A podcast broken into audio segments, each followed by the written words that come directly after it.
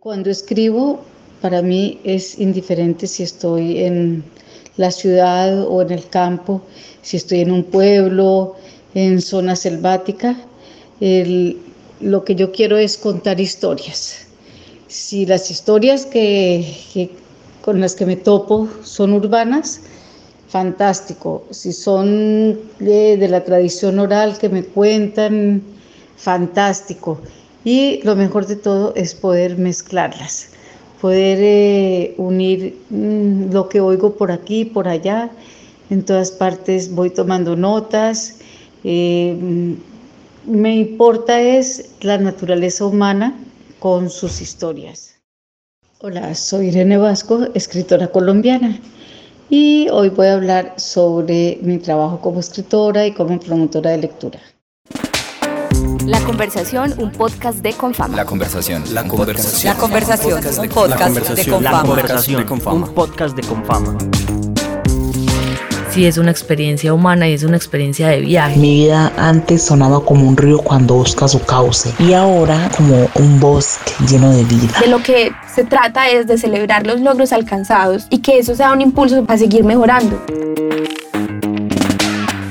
La conversación, un podcast de Confama.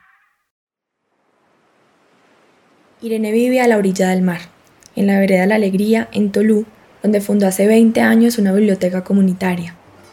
Su trabajo es promover, allí a donde va, el amor por la palabra escrita.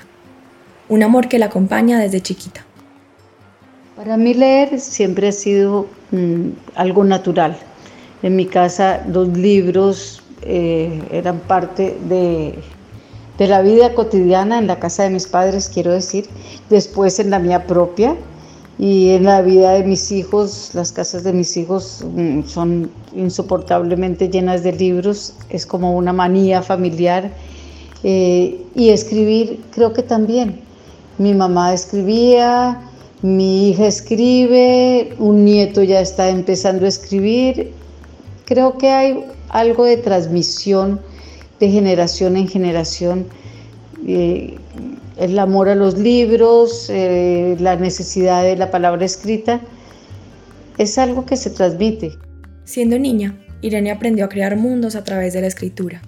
Su mamá, la cantante brasilera Silvia Moscovitz, le transmitió la pasión por contar historias. Por supuesto, yo iba a los conciertos de mi mamá en el Teatro Colón con ella, con esos vestidos largos, hermosos, eh, cantando con la orquesta sinfónica.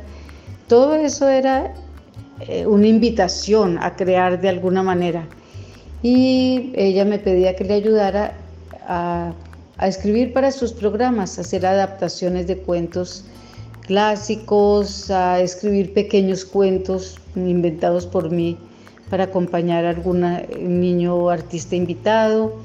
Es decir, escribir para mí fue parte de la crianza, es algo natural y ya adulta, bueno, mm, tuve que hacerlo. Era como, eh, es algo que, que llevo ahí metido y cómo no lo voy a hacer. Irene dice que tal vez el único regalo que le dio el colegio fue su amor por Tintín, el personaje al que se refiere como un héroe, y el descubrimiento de la literatura clásica francesa. Pese a que, dice, no era muy buena en la escuela, la vida la condujo a ir de aula en aula, de biblioteca en biblioteca, de comunidad en comunidad, narrando las historias reales y fantásticas que guardan sus libros. He trabajado con niños mm, muy chiquitos, bebés, con sus madres, eh, primera infancia, eh, niños mm, de primaria, jóvenes eh, de bachillerato, con los maestros y los bibliotecarios y los padres de familia. Son miles de talleres los que he hecho y siempre encuentro algo nuevo para decir, siempre las respuestas son distintas, cada grupo humano es diferente, no puedo replicar un taller, siempre tengo que ver este grupo que me está diciendo para saber cómo voy a responder a ese grupo.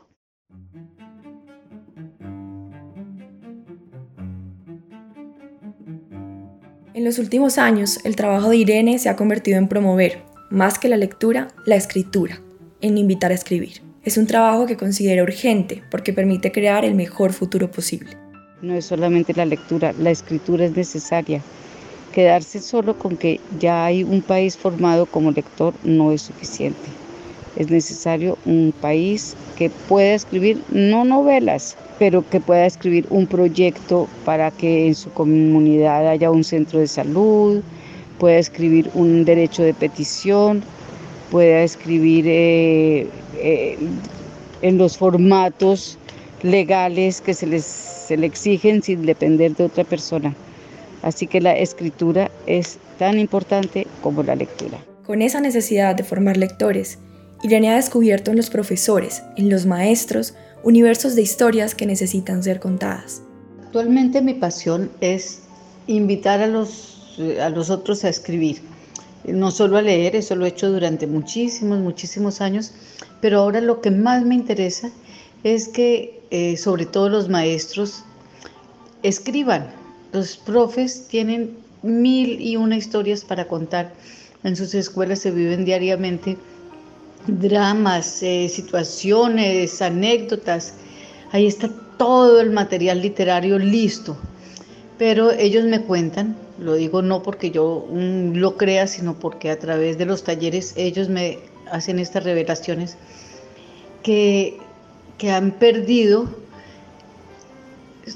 mm, se les ha refundido, no perdido porque está por ahí, se les ha refundido su capacidad de narrar, que su formación les tapó eso para eh, volverlos escritores de libros académicos, de textos académicos y que la parte creadora mm, la dejaron de lado y que quisieran recuperarla, pero que no encuentran cómo, que están en busca de.